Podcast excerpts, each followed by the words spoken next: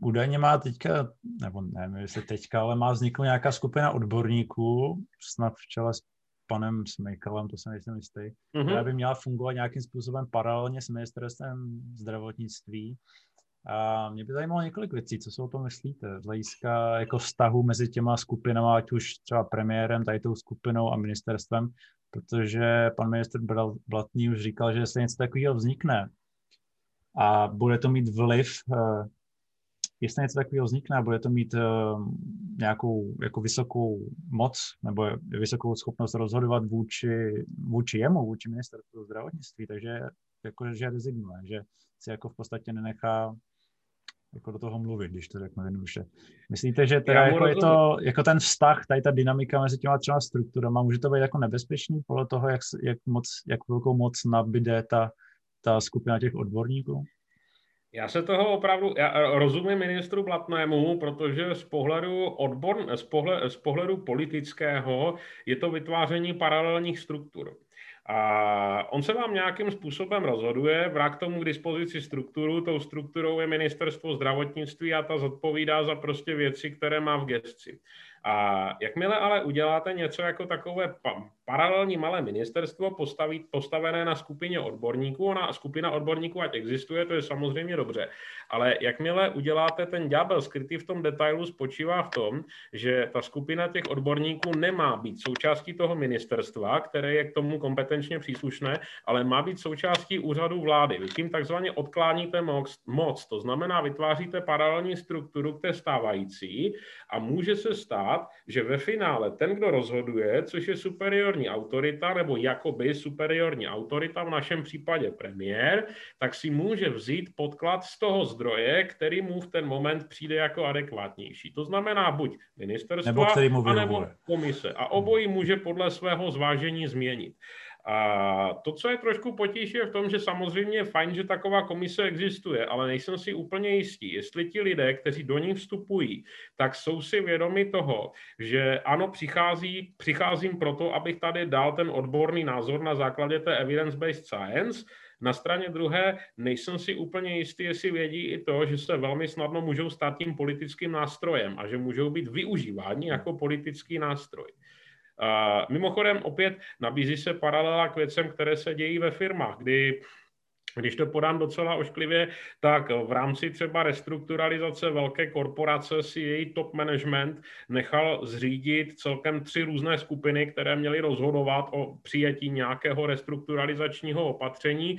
Každá ta skupina byla tvořena někým jiným nějak jinak a oficiálně to bylo zdůvodňováno tím, že potřebujeme maximum odborných podkladů k tomu, abychom všechno mohli posoudit, zvážit a kvalifikovaně rozhodnout.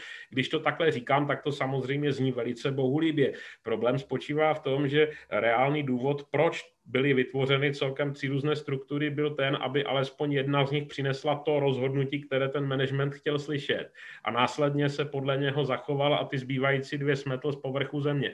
A otázka tady je, zda náhodou to není tak, že reální vznik tady tohoto není veden tou snahou o vytvoření paralelní struktury. Samozřejmě lidé, kteří by to naplnili fyzicky svou přítomností, tak dělají tu nejlepší poctivou práci ve prospěch všech.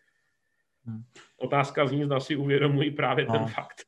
Ještě pak z hlediska třeba psychiky těch jedinců, kterých se to týká, dá se to přirovnat k nějakému jako rozdělení, nebo spíš zaúkolování jedním úkolem dvou skupin, aniž by ty skupiny třeba měly jakoby povědomí o tom, co ty skupiny dělají a potom je tam nějaký jako boj. Jak to, jak to může potom jak to potom může jako na psychiku těch jedinců z jedné skupiny vůči těm druhý působit, nebo jak, jak může být hmm. ovlivněná a co se jako dá vůči tý, vůči tý vyšší sféře, která to rozhodla, dá se jí jako něco říct, jako, jak se proti tomu no. bránit, protože tam je vlastně vzniká nějaká nedůvěra v kompetenci té jedné skupiny, nebo nějaká, třeba by se to, někdo by to určitě vysvětlil nějakým jako pojištěním si toho, že Jasně. se dostaneme k tomu cíli, ale zároveň to si dokáže představit, že to může být, nebo teda jako je to můj názor, ale mm-hmm. že, že by to mohlo jako působit negativně na to, jak ten, jak ten úkol bude jako probíhaný, jak, jak, bude, jak, jak, jak k němu dostanou, docílejí ty skupiny.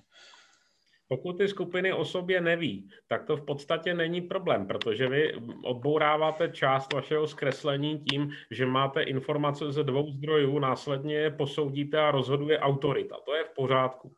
V okamžiku, kdy o sobě ty skupiny vědí, tak můžete jít cestou, kdy a můžete jít cestou, která je konsenzuální, to znamená, máte dvě skupiny připravující podporu, připravující podporu rozhodnutí, které jsou ve vzájemné schodě, mají společně spolupracovat, každý si dělá to svoje, ale zároveň sdílí data Můžete je mít v polokompetenčním režimu, kdy děláte, máte dvě skupiny, kdy každá dělá svoje podklady, musí sdílet zkušenosti, ale vyhrává jedna z nich, nebo respektive ve finále je dan přednost jedné z nich. Takhle tak zpočátku Elon Musk stavil Starship mimochodem na přesně tady tomhletom principu a než prostě vyeskaloval výsledek jedné té skupiny jako vítězný, a třetí možnost je, že máte čistě konfliktní, to znamená, máte dvě nebo více skupin, které se překrývají v kompetencích a vy je v podstatě necháváte, aby byly v permanentním konfliktu a dostáváte pouze pozitivní výsledky jejich práce, zatímco náklady a negativa jdou za těmi skupinami jako takové. A to prosím byla strategie využívána Adolfem Hitlerem. Takže vidíte, že mezi Hitlerem a Maskem nemusí být tak veliký rozdíl pouze v nastavení toho, jestli spíš spolupracujeme, nebo jestli jsme spíše v tom konfliktu. Je reálný jako z té vyšší sféry, z pozice toho šéfa, vysvětlit to těm skupinám tak, aby to nemělo negativní vliv na jejich práci? Určitě je, pokud máte dobré vedení a nestačí, aby ten šéf byl jeden. Vy potřebujete celou řídící strukturu. To znamená, potřebujete jednu autoritu, která je na té nejvyšší pozici, potom potřebujete autority na úrovni lokálních, to znamená vedoucí jednotlivých skupin a střední a zástupný management, který vám ty skupiny řídí. Minimálně ten vyšší a střední management by měl být ve vzájemné schodě. To znamená, když, eh, já vám dám příklad, z firmního prostředí, když víme, že pracoviště, v pracoviště v Praze pracuje na stejném projektu jako pracoviště v Brně a jde o to, které z těch pracovišť to dovede dotáhnout dál a rychleji, tak minimálně vedoucí těch pracovišť se pravidelně setkávají navzájem, hmm. sdílí zkušenosti a provádí základní koordinaci. To, že jejich podřízení jsou v zásadě v nějaké kompetici nebo v nějaké soutěži, to není úplně závada, protože někdo z nich prostě vyhraje a někdo z nich dostane tu odměnu, ale přeci jenom ti jejich nadřízení jsou ve shodě a jejich nadřízení jsou nějakým způsobem vzájemně koordinování. Pokud tady máte toto, tak to problém není, ale nestačí vám k tomu mít tu jednu autoritu, vy potřebujete mít celou tu řídící strukturu, která dokáže minimálně být přesvědčena o společném cíli, za kterým jdeme. To, že k němu jdeme alternativními cestami, to není vůbec žádná chyba, protože podobná cesta se používá při designu a konstrukci různých produktů, postupů, řešení a podobně. Hmm.